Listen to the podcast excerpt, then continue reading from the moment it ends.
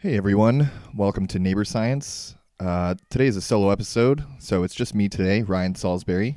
Um, uh, Chris is uh, looking for a job this week. He got a little distracted by the job hunt, um, just trying to get stable employment and stuff. So um, he totally forgot about doing the podcast, which is fine with me because I was kind of uh, playing an excessive amount of uh, Assassin's Creed Odyssey uh, this week. So we were planning to do an episode on the history of sugar, like the sugar industry, um, especially in the Caribbean. Uh, but as it turns out, uh, that's kind of a, a big subject, and uh, the information on it is not collected, uh, you know, in one place especially well. So um, that's going to take a while. So uh, maybe we'll do that for the next one. Um, I know that Chris is out uh, the week after next, so we will we will not have one that week, or maybe I'll do a solo one. Um, so this one or the next one may be the last one of the year that we do. Um, so, uh, I don't really have any specific topics um, that I planned on for this. Um, so I I just would have been reading uh, for the last couple hours, and uh, I also asked for some listener questions. Uh, unfortunately, not a whole lot of responses there, but uh, I got a few, um, mostly from my friends in the group DM that I'm in on Twitter. But um, yeah, so I'm sitting uh, in my living room right now, which is unusual. Um, I've only ever recorded either in my basement uh, with Peter on the on the Skype or uh, in in Chris's living room in um, in DC. So uh, this is a new thing for me. So I have uh, JoJo's Bizarre Adventure on the TV. I've been watching that for a while. Um, I don't I don't think you'll be able to hear it. Uh, I don't turn the TV up very loud, and uh, the mic doesn't pick up a whole lot of extraneous audio. So, plus there's you know this I think this room's pretty acoustically sound. There's definitely no echoes in here, so I think that's pretty good. Um, so got a, uh, a nice bottle of beer.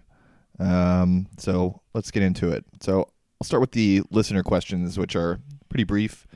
Um, the first one is from Soy Boy of the Deep, uh, who is uh, at half astronaut on Twitter. His name is very hard to spell, so I'll, I'll put it in the show description. Um, he's a good follow. He's a, a deep sea diver.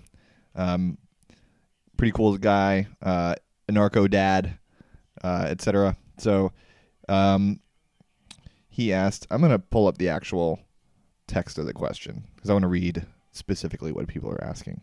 So, uh, Soy Boy asks, We want the biography of you and Peter and how y'all became tight neighbors for story time.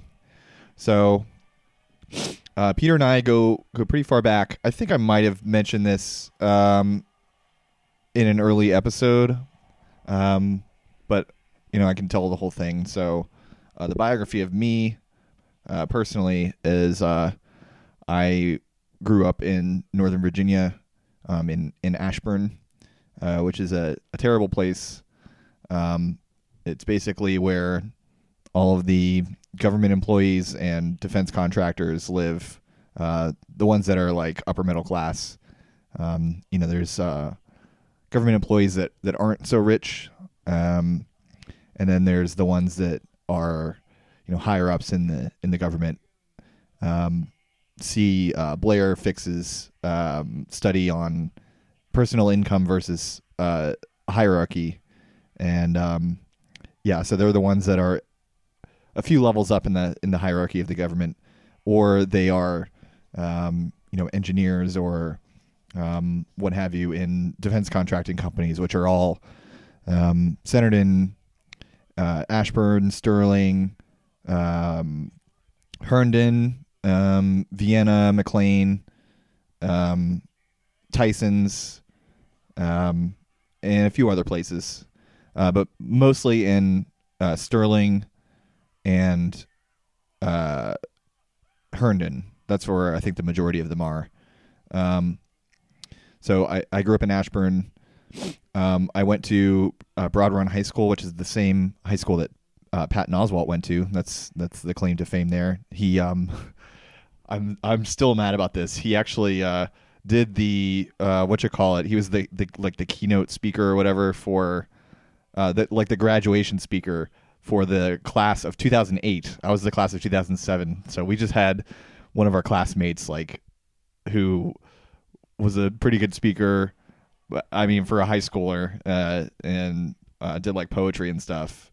Um, he was our speaker, and Patton Oswalt was the fucking speaker for the class that graduated after us. So I'm pretty salty about that. Um, Patton Oswalt's one of my favorite uh, comedians. He's I think he's hilarious. Um, uh, I went to uh, George Mason University. So contrary to my my Twitter bio, which is fake, like almost always, um, I did not go to Oxford or Harvard. Uh, I did not major in econ, and I didn't get a PhD. I got a, a, a BS in computer science from George Mason University, the Koch-funded university that gets uh, fifty million dollars a year from the Koch brothers. Um, so, yeah, real real testament to that organization that I managed to come out uh, even more of a uh, anarchist communist than I went in. Um, let's see, um, and and since then, since I graduated, I've been working at a uh, software consulting company, uh, which basically just means that uh, rather than developing a, a software product, we um, provide services to other uh, businesses and organizations and government agencies that um, want custom software developed. So we'll uh, w- we specialize in creating survey systems with reporting tools. Um, so that's that's our thing. Um, so I'm somewhat of a data scientist, I guess. Um, I'm, I'm pretty good at writing queries and what have you. So um, that's my bio. Um, for Peter, you know, obviously he's not here, so he can't um, he can't defend himself from all the terrible accusations I'm going to make against him. But uh, he is, he was born in South Africa. I think he was born in Durban, um, and that's also where he lived there most recently. So um, he spent uh, most of his life in South Africa. He uh, spent a lot of time traveling around the world, um, and I, I think he did so mostly without a lot of money to his name. Um, so he he's talked to me about how you know he would go to a new place and uh, just like start. He he like learned really well how to ask if there's any work that could be done by you know someone who's like not a an official uh, long term employee. So he worked in a lot of kitchens, um, probably doing dishes and stuff. Um, and uh, I know he's mentioned on here before that he um, he did like boat tours in the Caribbean. Um, so uh, he he called himself Rob Cayman for a while, which is like a pseudonym for him, um, which is you know uh, because he was in the Cayman Islands um, doing like boat tours and shit like that. So he got to see like a lot of rich people there and stuff, um, interact with a lot of folks like that, see a lot of yachts and stuff. Um, I I on the other hand have never seen a yacht in person, but uh, I do. I have dealt with a lot of rich people because of the area that I live in, uh, which is one of the richest areas on earth. Um, uh, let's see. He, I, I, I don't think he went to college, um, but he's he's had. Oh no, he did. He did because uh, he was a web developer for a while. So he he had the same job as me for a while, uh, but he didn't like it and got sick of it. Um, so um, Peter basically way more competent than I am uh, in almost anything. uh, so he currently lives in Bahrain with uh, his wife, um, and um, yeah, he's currently um, doing some crazy shit. So he's managing like multiple businesses right now. Um, he's been setting up like an esports league uh, that's focused on uh, women in um, in Bahrain. Uh, so the the guy he's working for, who I think is like some royal fancy boy, fancy man, uh, he's like kind of a progressive guy um, in that country, and um, so he's heading up this like f- female esports league, and um, he's also uh, convinced the guy to start a project to help uh, to try and reforest the island. So they're planning on planting a million trees there, which is really cool. I think. Um, so just just a testament to the the power of uh, business to actually do things. Um, at least you know to some degree. You know, he's not solving every problem on the island, but uh, it's definitely a good thing uh, for these things to happen. I think. Um, and so how we met, um, we actually we were both in uh, this uh, thing that a lot of you might have heard of called the Zeitgeist movement. If you don't know what that is, um, there was a movie that came out, and I th- I think it was uh, 2005, 2006, called uh, Zeitgeist, and um, it was by Peter Joseph, uh, who was uh, just a filmmaker guy, um, who just put it on Google Video, and uh, didn't really expect it to go very far, and, and it ended up like blowing up. It was about like um, how uh, it was sort of like anti-state, anti-capitalist, but there was no like coherent theory behind it. So I wouldn't call it like anarchist or anything like that.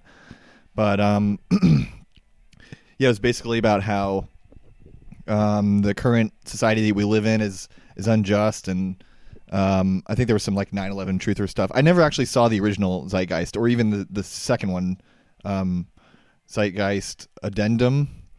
Um, so because of the popularity of the first one, he made a second one called Zeitgeist Addendum, and then um, there was a third one that he made, and I, I think it was like 2009, um, called Zeitgeist Moving Forward, and that one was basically about how um, there's going to be, you know, a, a social collapse, and um, how, you know, again, society is is fundamental. The society that we live in is fundamentally unjust, and we need to um, create uh, what some were calling a resource based economy um, in order to deal with it.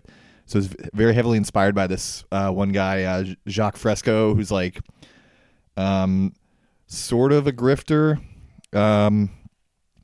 He basically like lives in I think it's called Venus, Florida.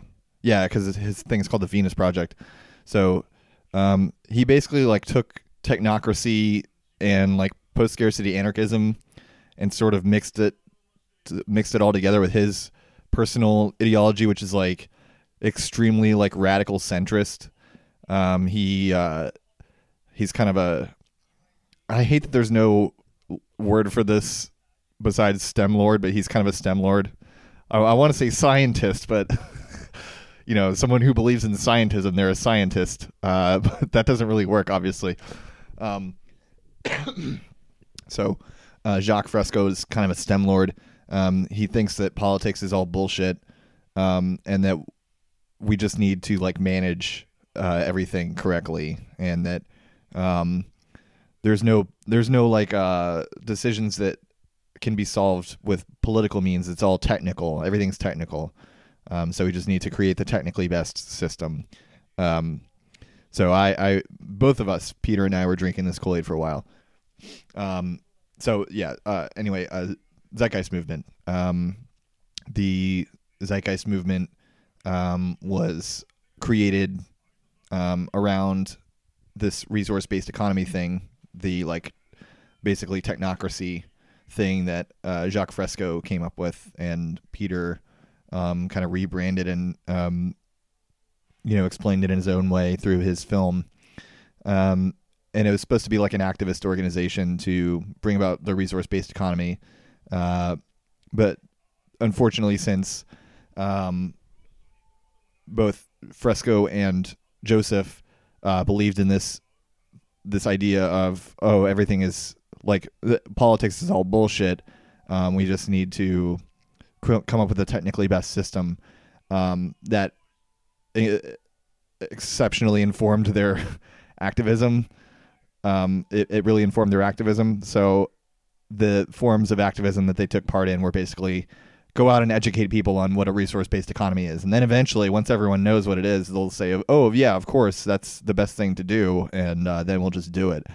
So, no no power analysis at all. Um, no thought that maybe some people just don't want that. They they don't want everyone to be equal. Um, they think that that's bad and it's commie bullshit, and that uh, it, you're a danger to society and you should be killed. Uh, no thought to that whatsoever. So the movement kind of fizzled out after a couple of years, probably in like um, 2013 was like where it was just you know a, shadow of itself. Um, so at one point there was like a social network uh, that someone created using like a, a free tool to create a your, your own social network called TZM Network, and uh, that's where Peter and I met. So um, we both had accounts on there, and uh, there were some forums on there. So we were both big forum heads. Um, I've been posting since I was uh, probably like ten years old. I started on um, Neopets, um, and then moved on to uh, Gaia Online, and uh, I also went on some random forums. There was uh, an Invader Zim forum that I was really into, and I was like twelve, because you know that's the kind of thing that twelve year olds love. Um, uh, yeah, so we met on the TZM forum, and um, we kind of lost contact for a few years, and uh, then we found each other on Facebook. Uh, I think through like the suggested friends, and um, yeah, uh, we'd been talking for a while. He, you know, we commented on each other's posts. We joined the same Facebook groups, and then uh, eventually, I wanted to start a podcast, and I didn't know anyone that could really, um, you know, keep up with what I was talking about, um, because most of my friends in real life aren't they aren't into politics, and they definitely aren't into um, economics or anything like that.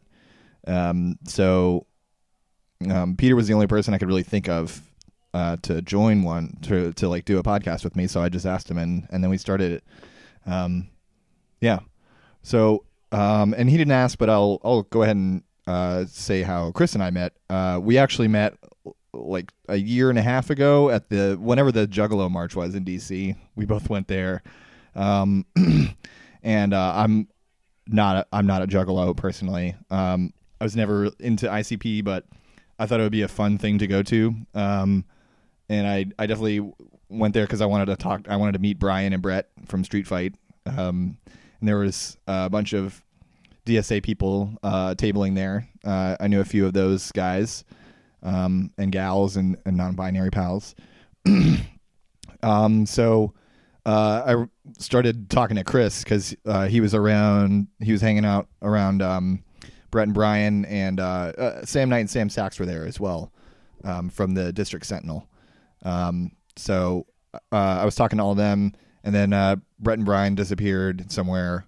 Um, so um, I ended up talking to Chris, and uh, we were both like dying of dehydration.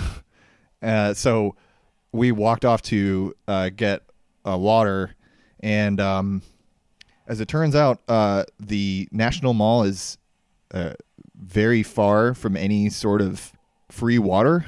so we ended up walking like uh, many blocks to get to uh, a Peet's Coffee, uh, where coincidentally one of my old coworkers was the store manager uh, there, um, and so we were so far from the event, and they were already going to start the the like the actual march um, soon after we walked away from there.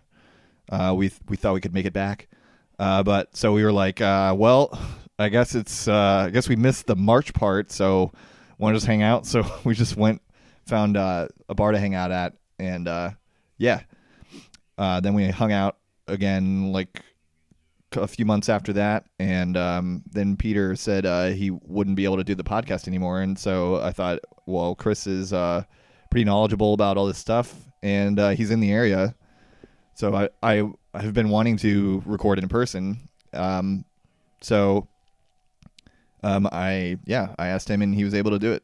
So um, now here we are in season three, episode ten. Um, so that's that's the answer to that. Um, hope you found that interesting. Um, maybe I can have him give his his actual biography in a later episode, but um, I I would butcher it if I tried to give it myself. Um, I know he's from the Midwest, and uh, he uh, grew up for quite some time in Indonesia. Those are the two main things that I can tell you. Um, okay, so the next question is from Cheech Guevara, which I love that name. um, and he asks, "When will economic collapse happen?" Um, let me uh, again make sure I have. Yeah, when do you think economic collapse will happen? Um, so, uh, this is a this is a big question. Um, I'm not sure if he means uh, like the next recession or like the kind of collapse that I was talking about in like the TZM movie, where it's like a serious and permanent uh, social decline, um, a la the um, fall of Rome or um, you know Weimar Germany or something like that. Um, so in terms of the next recession, uh, I mean the figure I keep hearing is, or the the prediction I keep hearing is 2020, um, but I think that's from uh, mainstream economists who um, tend to be very optimistic. They they definitely uh, during the before like immediately prior to the 2007 collapse, they were saying uh, nothing bad is ever going to happen in this economy. It's like this gravy train's going to roll forever. Uh, like uh, it's it's amazingly miraculous how stable and um, permanent all the growth that has been for uh, the last bunch of years, and it, it that, that's just going to continue uh, forever into the future. Um, so, one of the only people that that actually predicted um, the 2007 2008 recession was uh, Professor Steve Keen, um, who wrote a book about it called uh, Debunking Economics, uh, which you know it's about that and um, just generally how neoclassical economics is a load of shit. Um, it's based on uh, basically just assumptions all the way down, and um, anytime one of those assumptions is uh, empirically tested, uh, they it just fails completely, um, and and usually ends up being exactly the opposite of reality. Uh, so like uh, one example is um, mainstream economics uh, has always assumed that um, buyers are uh, rational consumers with stable, uh, ordered preferences. So, like, um, you know, if I have the choice between uh, bread and and coffee, um, I will always choose bread because that's what I prefer, and um, so I will ra- I will rationally act in a way that gets me more bread than coffee because that's what I prefer and that's how I maximize my utility. Um, but someone did a study to actually uh, test this to confirm, like, oh yeah, uh, of course, uh, consumers are rational and have stable ordered preferences. So uh, we'll just you know confirm that with a little study here. Um, and as it turns out, um, preferences are not stable. Uh, they're not uh, strictly ordered, and they're not uh, rational at all. Um, so people offered the same choice multiple times would make different choices uh, on those different times, and um, you know if you look at the assumptions of, of different parts of economics, stuff like this really like just absolutely destroys um, their models because um, they they use these kind of um, assumptions to make everything work the way that they e- expect it to according to like uh, how they view reality. So the mainstream economists would would view um, political economy as uh, first of all it's it's just economics. Um, there's no real politics involved other than like interference in the in the market equilibrium um, so the market is just uh, a collection of buyers and sellers, which is uh, you know equivalent to exactly one buyer and one seller uh, selling one product, uh, which is output, um, which just means like money basically, um, and uh, prices uh, fluctuate according to changes in supply and demand um, to reach like a an equilibrium, uh, just like a physical system. Um, you know, with uh, like a thermodynamic system, will um, things will move around, like energy will shift around until the whole system is uh, in equilibrium. So they assume that's what the economy is like, um, which is all rooted in the this idea that um, like the the Newtonian worldview essentially um, everything is based on um like it's as if the world operates as a physical system um, just like you know a like a mechanical um, system would or a thermodynamic system would. So they just assume that all of reality works like that. Um, and uh, maybe I can get into this in a in another episode, but um, according to uh, a book I've mentioned a few times, uh, "Inventing Capitalism" by Michael Perelman, um, early political economists uh, actually believed that the economy was driven by a like heteronomous force, and heteronomous just means like not uh, like coming from outside. So to contrast that to autonomous, so um, when uh, like when Smith talked about the invisible hand of the market, uh, he literally believed that there was like a heteronomous force that uh, drove changes in the market uh, that weren't just caused by you know human actions. So, um, even though like uh, like Austrian economics, which is like a, a fringe branch, um, is almost entirely full of shit. One thing they get right is um, everything in the economy is is human action. Um, nothing just happens automatically. So um, anything that happens uh, has to come from a someone acting and, and doing something intentionally. Um, but anyway, I'm getting way off track. So um, the e- economic collapse, uh, the the total social collapse, I don't know. Um, it really comes down to a question of um, does capitalism actually need uh, physical productivity and re- resources to to function? Uh, because the Marxist view, of course, is that um, capitalism is private ownership of the mean, means of production that um, you know it reflects a, a physical like an actual physical industrial process and that um, the uh, share of uh, or the uh, rate of profit uh, declines over time and uh, that that would eventually result in um, like the the failure of the capitalist system. But then the um, capitalist power view, which is what I take and uh, Peter takes as well. I think Chris is is getting on board, but he's not all the way there. Um, the capitalist power view on it is that capitalism is a system of distribution. Um, that physical production doesn't actually matter at all, um, and that uh, capitalism actually thrives on the sabotage of um, industry and not uh, the growth uh, of industry or the the ownership of industry. So, um, so according to the capitalist power view, um, even if like the resource base starts to dwindle, um, that doesn't necessarily mean that capitalism itself is going to fail. Um, I think um, if that does happen, uh, the you know the major players will shift significantly. Um, obviously, the tech industry isn't going to be, um, you know, as big as it would be with uh, fully functioning industry and um, plenty plentiful resources. Um, but if uh, there is a social collapse, um, you know that doesn't necessarily alter the balance of power in terms of um, which state is in charge and um, who gets to control the resources uh, that we still have left.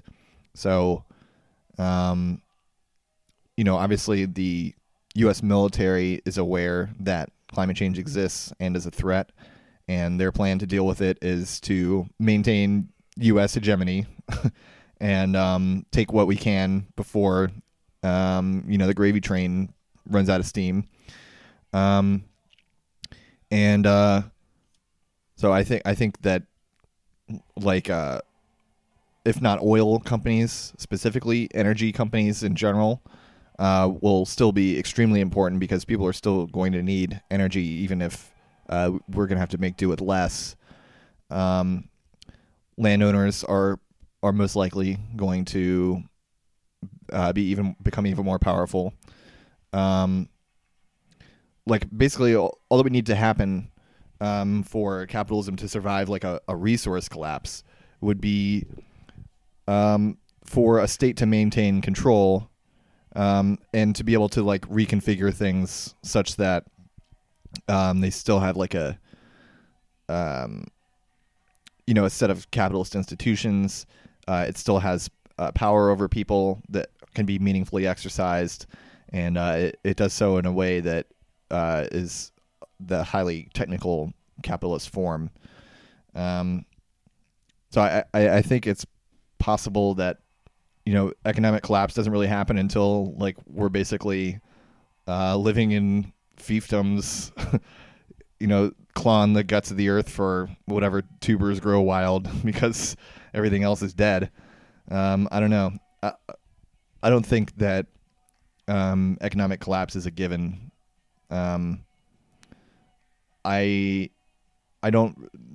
I, I think peak oil has been predicted for a, a very long time, and uh, while obviously oil supplies aren't infinite, so they eventually do have to decline.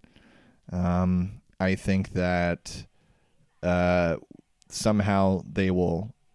Um, well, I don't know. Um, they've managed to put it off for quite a long time, and uh, the U.S. Uh, for the last several months has been the number one producer of oil in the world, overtaking Saudi Arabia. Um, mostly due to Texas, which you know they've uh, we we thought that the end of Texas oil was like in the 70s, uh, and it turns out if you just uh, fucking destroy the planet, uh, you can get more oil out of it. So, um, uh, sorry, I don't have a better answer to that question, um, but it's a really hard one. Um, it would be really cool if I could get Steve Keen on here. Uh, he actually has a podcast as well, um, but it's it's almost totally Patreon, uh, like premium episodes. It's like he he puts out like five minutes of each episode, and like the rest of it's behind a paywall. Um, but you know, maybe I could get him on. Uh, he's definitely the uh, the less famous um, lefty economist uh, between him and um, Richard Wolff. Um, so I'm not holding my breath on getting Richard Wolff on here, and uh, he's I think he's a little too Marxist for me. Um, I think we would butt heads a little. Um, I, I just recently saw a, a tweet of his that I thought was was very inaccurate, um, where he basically defines what capitalism is, and uh, he takes a very Marxist view, and uh, you know it said something about like private ownership of the means of production and all that stuff. And um, the reason that I I don't think that that's a good definition, the private ownership of the means of production thing, is because every state system that has ever existed has been based on private ownership of the means of production. So, um, like medieval uh, states, they had a land they had a landowning class that wasn't like it wasn't like the government owned the land. Um, they did um, much in the same way that they do now. Like technically, uh, the U.S. government owns all the land in the United States because it has eminent domain. So uh, even if you even if you have a deed to it, if the state decides we need that land, then you're you're not really a landowner. So um, and and I think that applies to just about anything. You know, they could they can seize whatever they want. Property rights are are just granted. They're not really rights. They're privileges granted to you by the state. Um, and so I think private ownership of the means of production describes any state system. Um, you know, a class society describes any state system. Um, let's see what else. Production for profit. I mean, yeah, uh, any any state is going to have production for profit. Um, I think what really differentiates capitalism is is its source of legitimacy, which is just um, the your your financial earnings, your ability to to um, accumulate power uh, through in the form of money um, faster than um, others, and um, it's like uh, it's a more um, deferred system. So rather than everything being chartered by directly by the state, um, the state sort of sets up rules uh, for you to create new parts of the state uh, on your own, and um, you know it'll it'll like give you money, like the government will give you money to fund your organization, um, but the the act of forming it uh, is initiated by a, a private party, and um, and it's a highly technical system that uses uh, capitalization um, to accumulate power as as best it can, and um, capitalization for those who haven't heard the uh, capitalist power episodes, which I highly recommend, is um, valuing an asset according to its expected future value adjusted for risk. So previous systems uh, operated on the idea of stock um, and uh, looked at value as uh, something that exists um, in the present and not uh, something that will exist in the future. Um, and so I, th- I think those are the major differences: is the source of legitimacy, um, the technicality, uh, capitalization, and um, the like allowing of um, you know uh, non non chartered um, parties to initiate their own parts of the state. Uh, that was mostly off topic, but again, it's a very hard question. I'm sorry, Cheech. Um, so my last question is from uh, Chloe, um, and she asks why. And uh, the answer to that, I mean, it's a very philosophical question. I will I'll give you that, Chloe. Um, I uh, I waited this one for a long time, and um, I, I think I have to say my answer is uh, because. So I hope that helps. Um, let's see. So that's all for questions. Um, so another thing I wanted to talk about is um, is automation actually destroying jobs? You know, we've been hearing for years about automation displacing jobs, and um, you know the prediction in like 2014 2015 was uh, it's going to get rid of millions of jobs permanently we're going to start seeing the effects of automation extremely soon. Um, there's just going to be tons of technological unemployment and we need to institute a universal basic income to fix this uh, as soon as possible. Um, and of course uh, no one in the government listened to this. Um, they might have mentioned something about it in passing but you know, obviously, the Obama administration uh, didn't do shit about shit, let alone uh, create a uh, sweeping radical uh, change like universal basic income um, that would, you know, improve the lives of millions of people, especially those uh, who were uh, forced out of their homes by the economic collapse and the subsequent response to it, which instead of you know saying that people could stay in their homes even if they had some bullshit shitty mortgage from uh, Freddie Mac or Fannie Mae or whoever it was, um, th- that they would give uh, trillions of dollars to banks instead, who just gave it to themselves as bonuses and uh, yeah, just didn't didn't do anything good uh, with it. Uh, so.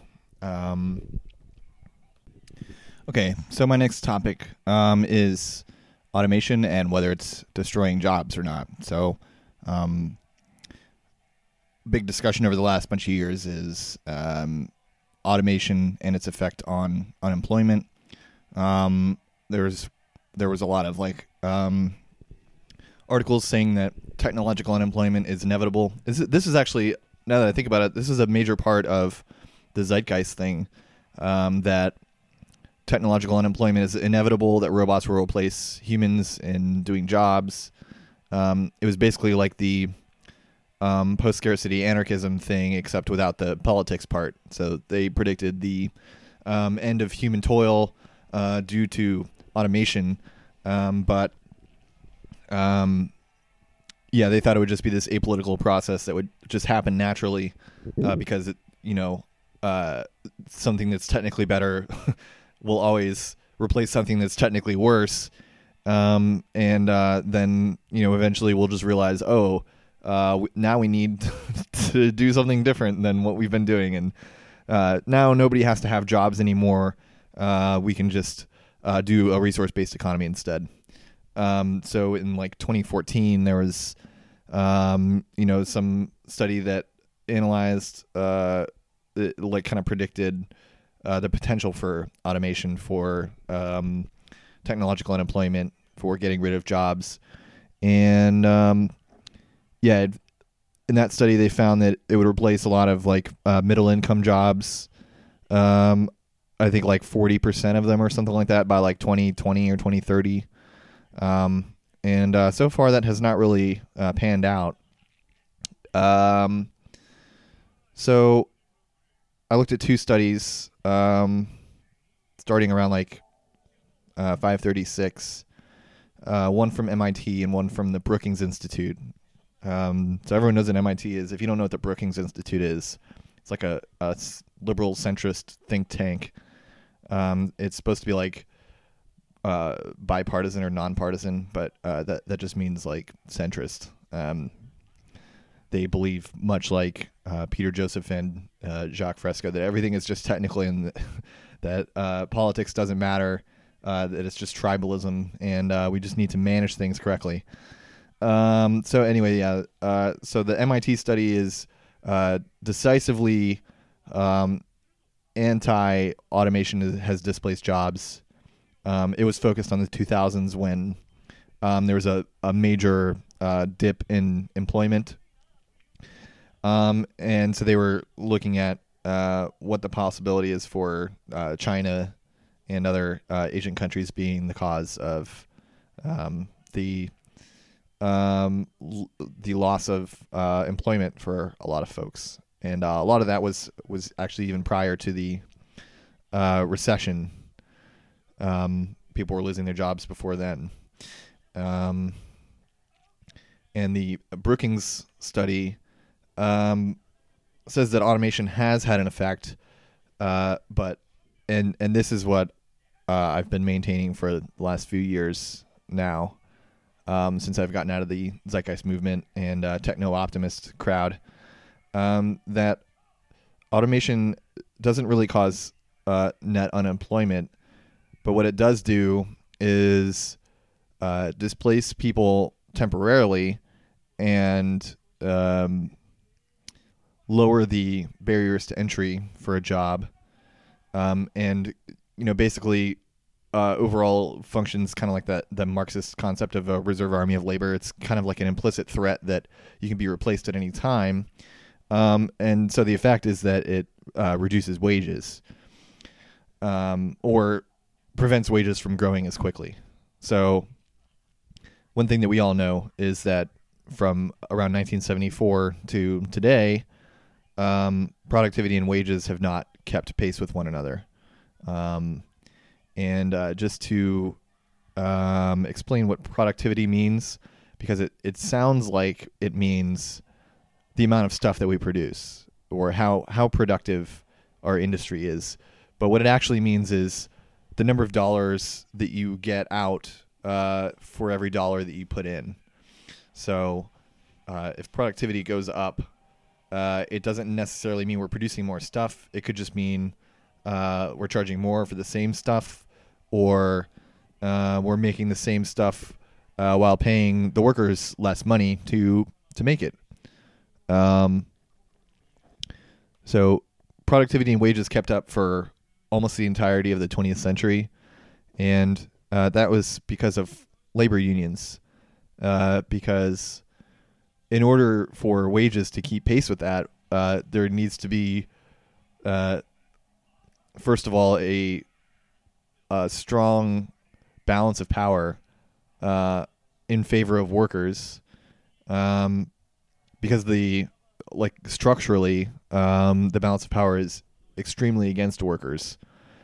So, uh, labor unions by uh, grouping uh, workers into uh, a, you know a single organization, a single party, um, the the bosses of the world are less capable of um, just going like if, if, you demand something better, they're less capable of just going to someone else uh, to um, work under the terms that they want because uh, the unions uh, will act in solidarity with one another, and and if they really have to, they'll they'll stop work entirely and just completely uh, undermine the business's bottom line. So um, through solidarity, they achieve a similar effect of um, you know being the the boss and and being uh, a company, which is a singular entity.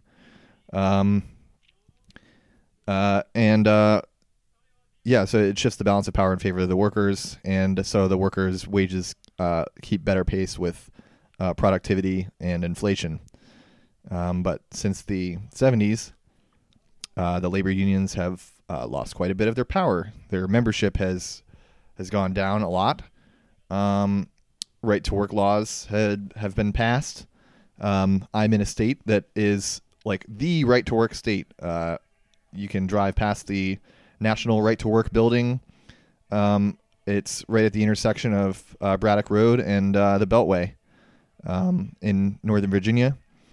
Um, so yeah, if you ever uh, go past there, um, go ahead and um, first of all set that building on fire. Um, hopefully, uh, with uh, you know whoever the president of that organization is uh, inside, and uh, then go uh, just a few hundred yards away uh, to the Swiss Bakery, which is a really nice bread bakery um, that's right down the street, um, and have yourself a nice lunch because um, you earned it.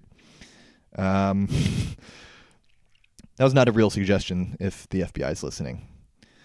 Um, so anyway, um, yeah. So this Brookings study, uh, first of all, it's pretty pretty devoid of any power analysis. So in the intro, they talk about the situation with uh, wages and productivity keeping pace for most of the 20th century, and then, uh, wow, puzzlingly, uh, you know, completely baffling uh, economists, uh, they stopped keeping pace with one another, and um, their traditional uh, methods of analyzing the economy don't don't work anymore because they were bad and they have bad assumptions. They're based on bad assumptions, and um, they're stupid, and they never worked.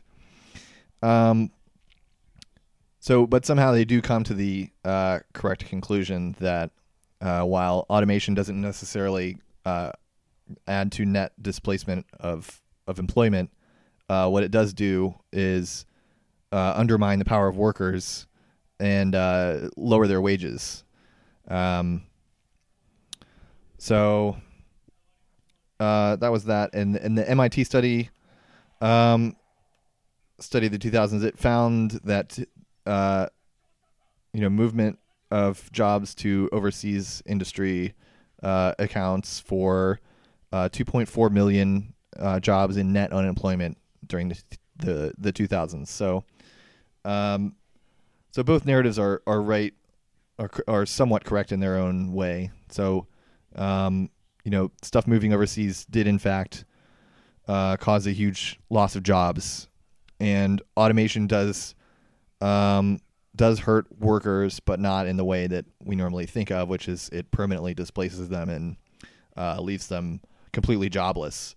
Uh, when actually, uh, it just does stuff like uh, what Uber did, which is um, undermine an existing industry um, by um, making things less dependent on uh, being a skilled worker or or uh, having a traditional employer and uh, basically circumventing labor laws and um, yeah, lowering pay and uh, benefits.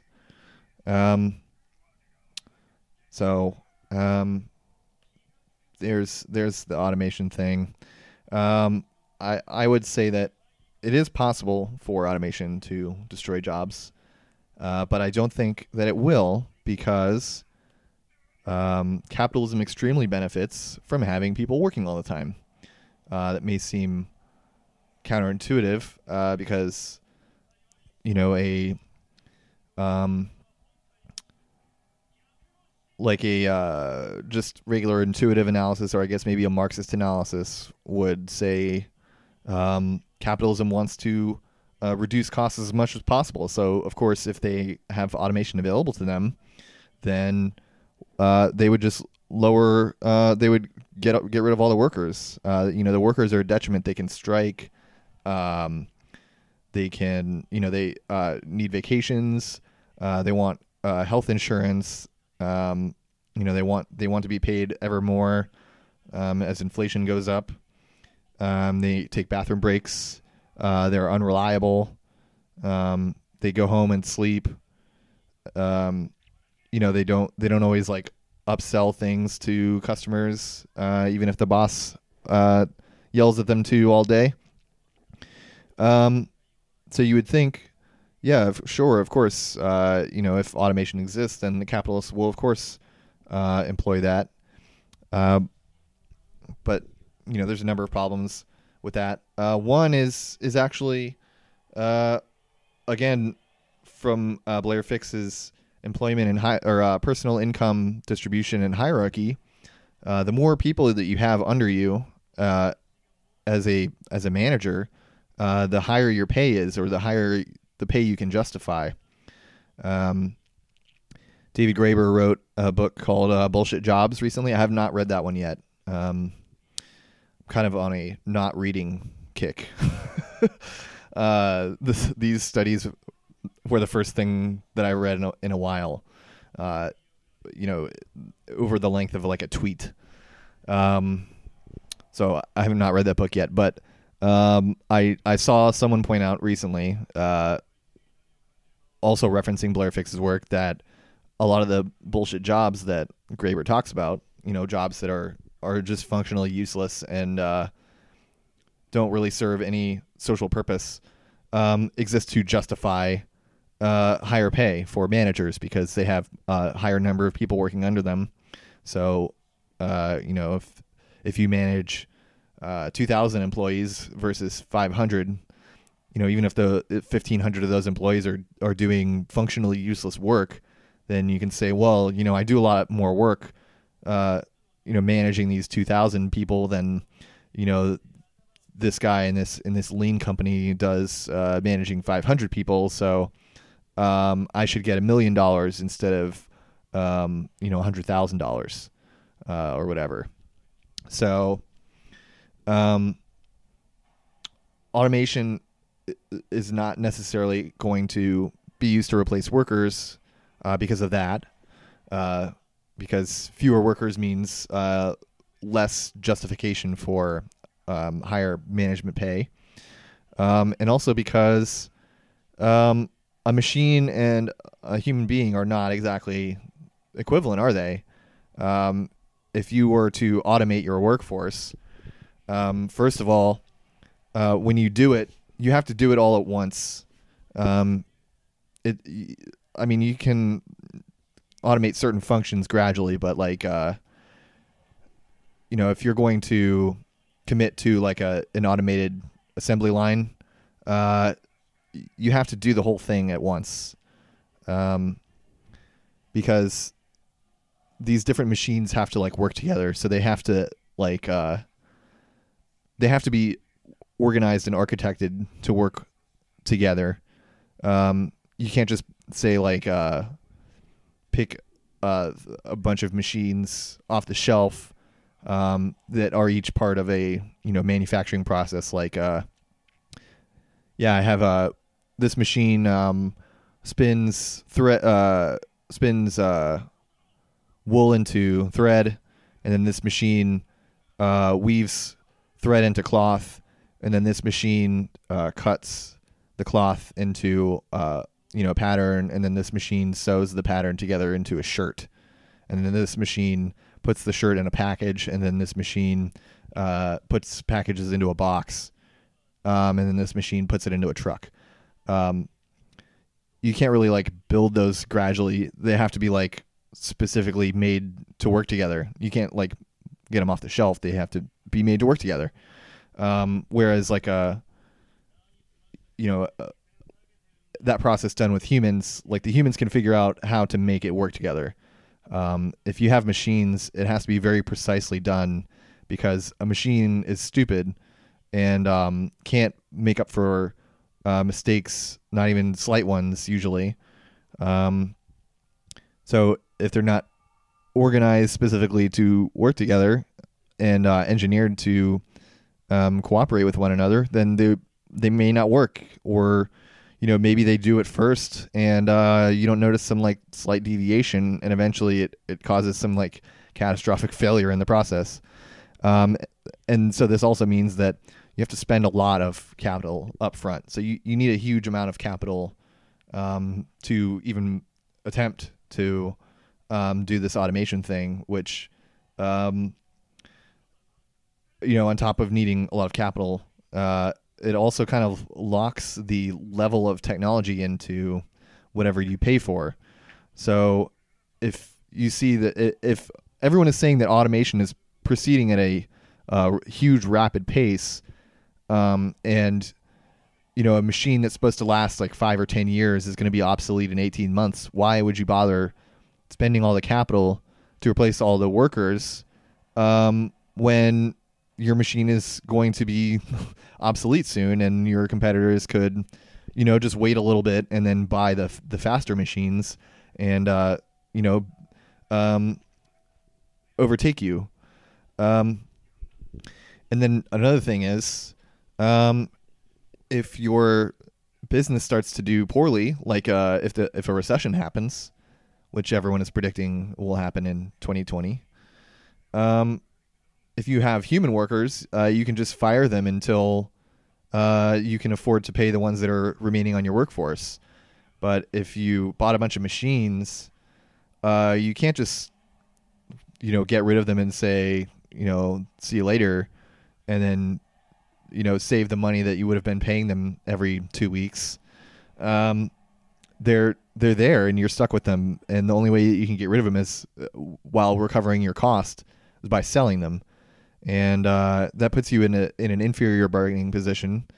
Um, and uh, yeah, if your business fails, then again, like a a competitor could just wait until your business fails, uh, you know, continuing on with their uh, human worker process. And um, once your business fails, you're gonna have to liquidate all your assets, and they can just buy it on fire sale instead of when you're trying to recoup your investment and uh, get like a fair price, a fair price for it with you know depreciation factored in or whatever. So um, that's another reason that I don't I don't think automation necessarily means that workers will be will be displaced. And uh, I, th- I think the most important reason is that a lot of times they just don't work as well. Um, we've all probably by now had experience with the self checkouts at um, grocery stores, and while it is nice to avoid having to um, interact with a person um, who has been ordered to make small talk with you and pretend that they care about your day or whatever, and you know you aren't really gonna uh, unless you get to know them you know you're not gonna like talk about anything serious or get any like you know good interaction out of them. It's just gonna be like you know bullshit small talk. Hi, how are you? Did you find everything okay? Uh, how's the weather outside? That kind of shit.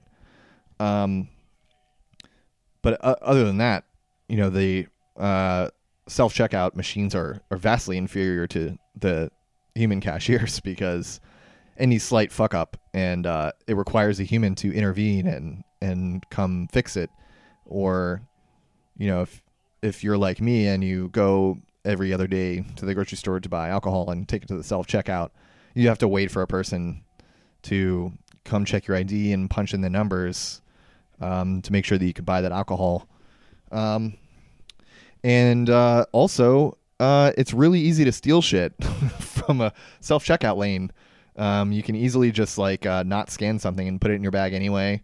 And uh, you know, initially they they thought of this, so they put scales on the machines.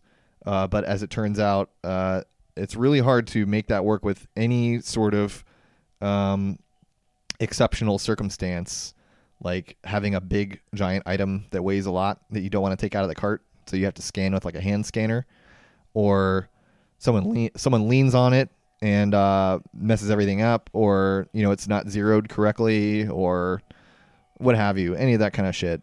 Um, so uh, they don't have the skill, so it's very easy to steal shit. So, um, and, and you know, uh, there's also like uh, old people just don't like using them because they're they find them confusing. Uh, they find it hard to use them. So there's there's a ton of things working against automation. So we, uh, you know, back in like 20, 2012, 2014, we all assumed that, oh yeah, of course machines work better than humans because again, like I said before, uh, you know, they don't take breaks, they don't want higher wages or anything like that. But there's there's actually all sorts of factors that. Um, make automation not so appealing and not so strategically beneficial. Um, yeah, so I think I think that's all I'll say about automation. Uh, so the last thing uh, that I want to talk about is uh, JoJo's Bizarre Adventure, which uh, has been on the TV, but I have to admit it's kind of hard to concentrate on talking as well as uh, watching a an anime with subtitles. So I'm probably gonna have to back up a couple episodes, but um, yeah, just a little uh, brief thing on JoJo's Bizarre Adventure. Um, I think it's based on uh, a manga that came out in like the 90s, the 80s or 90s. Actually, yeah, it's the 80s because uh, I mentioned something about like the aesthetic of of all the characters, and someone said, "Oh yeah, it's that 80s thing where like all the guys had huge giant muscles and um, they just generally looked like uh, you know, cool badasses. Um, so, um, eh, but the anime I think didn't start getting released until the 2000s. So that's a really interesting part of it because you know most anime based on a manga um, inevitably comes out with a ton of filler. Um, you know, Naruto, One Piece, Bleach, all that, all those series that are based on manga. Um, the anime catches up to them, and um, once it catches up, it, it, has to put in filler arcs uh, to allow the uh, the mangaka, the author of the the manga, to um, come out with you know more of the story so that the anime can reproduce it in anime form. Um, so kind of a unique problem that that anime has, um, which I don't think has. I, I, guess the only equivalent to that would be like Game of Thrones, uh, which as we all know, uh, will never be finished because George R. R. Martin uh, has found that he much in, much enjoys the uh, fame and attention that he he's getting, and um, doesn't want the series to end. So I think uh, I think Game of Thrones solved it in a different way. They just sort of went a different way with the series and stopped following the books. Uh, but I think that's pretty rare in anime. They tend to follow the source material pretty closely. Um, they'll change some stuff, but not you know not a lot. Um, so JoJo's Bizarre Adventure has like quite a lot of time uh, between the manga and the anime coming out, um, and so unlike uh, any other anime, it has uh, no filler to my knowledge, and the pacing on it is excellent. Uh, like my biggest complaint about the One Piece anime is the pacing is so fucking bad. Um, I, I, still remember like the part where I realized how much I hated uh, the pacing on the anime. Uh, Luffy was fighting, I think it was Doflamingo, and there was like one like one move that he did. He was basically like uh, falling down, and he was also winding up a uh, like a, a gum gum punch move, and it took him it was like they stretched it out into like two or three minutes. Like he was falling extremely slowly. Um, they showed the same like wind up on the same move uh, like multiple times from different angles. Uh, it was just very bad. Um, but JoJo is exactly the opposite. Um, the the pacing is outstanding. Um, the first season uh, just goes by in no time at all. Oh, sorry, there's someone at the door. Yeah. So, um, anyway, um, the the pacing on JoJo's is is extremely good. Um, yeah, the first season went by in almost no time at all. Um, and it's just very enjoyable to watch. the The action is really good. Um, that's that's the other thing is like, um, you know, a lot of action shows, a lot of action anime, especially, is like um very dialogue heavy. Um, you know, there's a lot of time spent, uh, the, you know, the two guys like facing off with one another, um, you know, kind of explaining their their ethos and explaining their moves and all this stuff. Uh, where uh, JoJo's uh, they do explain some of the some of the things that the characters are doing, but the vast majority of of what they're actually doing is is action, is actual fighting, it's movement, um, which makes it really uh, a lot of fun to watch. Um, even if you're not necessarily paying attention to the dialogue, you can still get something out of it. Um, the um, like the character designs are, are very cool. They're um, colorful and and bold. Um, surprisingly, even though you know um, Nazis love this series, uh, very multiracial um, characters compared to almost any other anime series. You know, most of them are, you know, uh, Caucasian or Japanese looking characters in almost any anime. There's a lot of dark skinned characters in this show. Um, and, uh, you know, it takes place in actual um, places, even outside of Japan. Um, the first couple seasons uh, are in England, I think, and Germany. Um, so not all just centered around Japan, which is pretty cool. Um, and yeah, uh, I, I think I would recommend it. Um, it's not necessarily like the smartest show ever, uh, but it's it's fun action. Um, kind of there's like a you know fantasy component to it. Um, it's nice to have on in the background, um, where you can just like look up and see what's going on in the show. Um, or it's also good to um, pay a lot of attention to because uh, it moves very quickly, so it, it keeps your attention pretty well.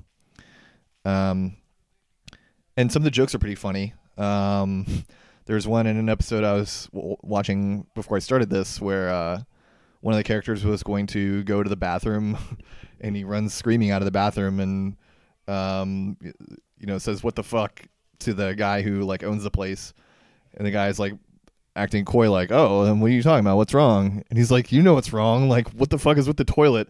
And uh, the toilet has a pig head in it, and the guy says, "Oh, well, yeah, uh, you know, it's the pigsty was uh, built too close to the bottom of the toilet, so um, the when the pigs get hungry, they stick their their heads out of the toilet bowl."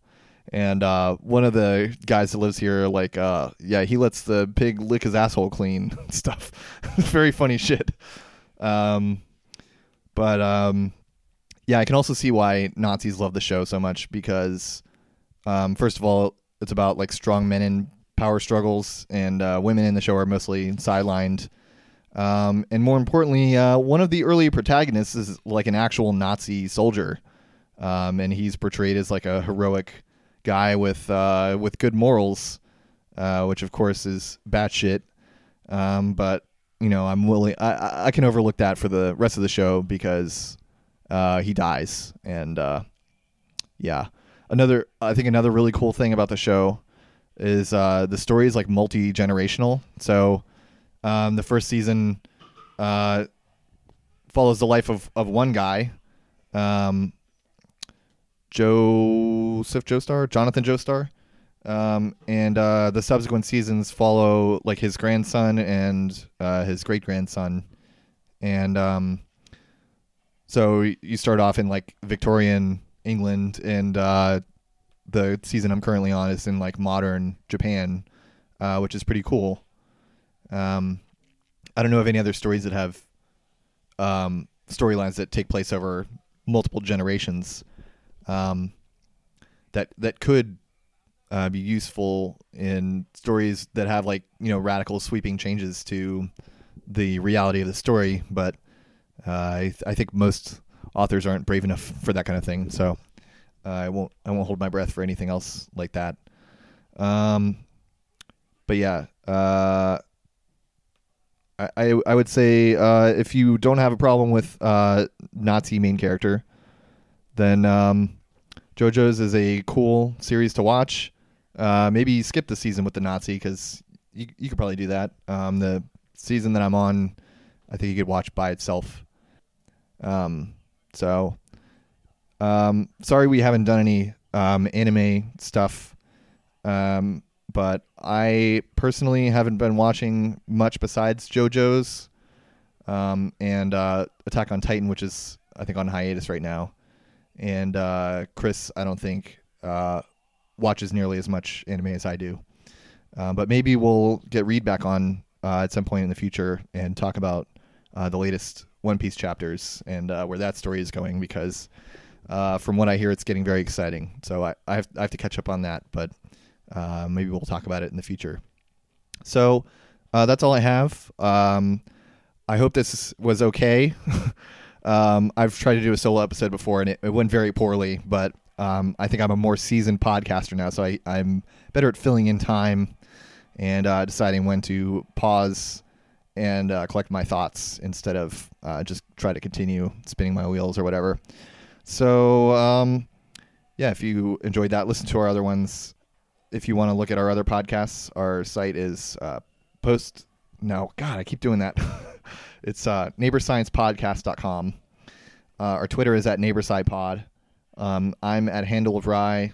Uh, Chris is at Solidarity underscore Goth. Uh, Peter is at Book Cheekite, although he has not been tweeting because he's just so busy. Um, please give us a rating on iTunes uh, because that helps with the algorithms and all that stuff. Um, oh, we're on Spotify now. So if you prefer to listen to podcasts on Spotify, well, I don't know if we're on now, but I told Podbean to host me on Spotify, and uh, so hopefully we'll be on there soon. Um, and we have a Patreon, patreon.com slash neighborscience. Um, for most episodes, uh, there's a lot of audio that I end up cutting out. Um, I usually put up the, the pre-show chat uh, that me and Chris or Peter have uh, before we actually start the episode. Um, so you'll, you know, every episode uh, yields like half an hour to an hour of, of bonus audio. So if if you subscribe to the Patreon at any level, then uh, you can listen to all the bonus audio, and uh, that includes all the bonus audio that we've released prior to this, um, which is mostly uh, me sounding like a dumbass or making a joke that's just too edgy for uh, the mainstream broadcast to uh, uh, to have. So check that out. Um, and uh, hopefully we'll have a new episode for you next week. And uh, if not, uh, I will talk to you next year. Bye.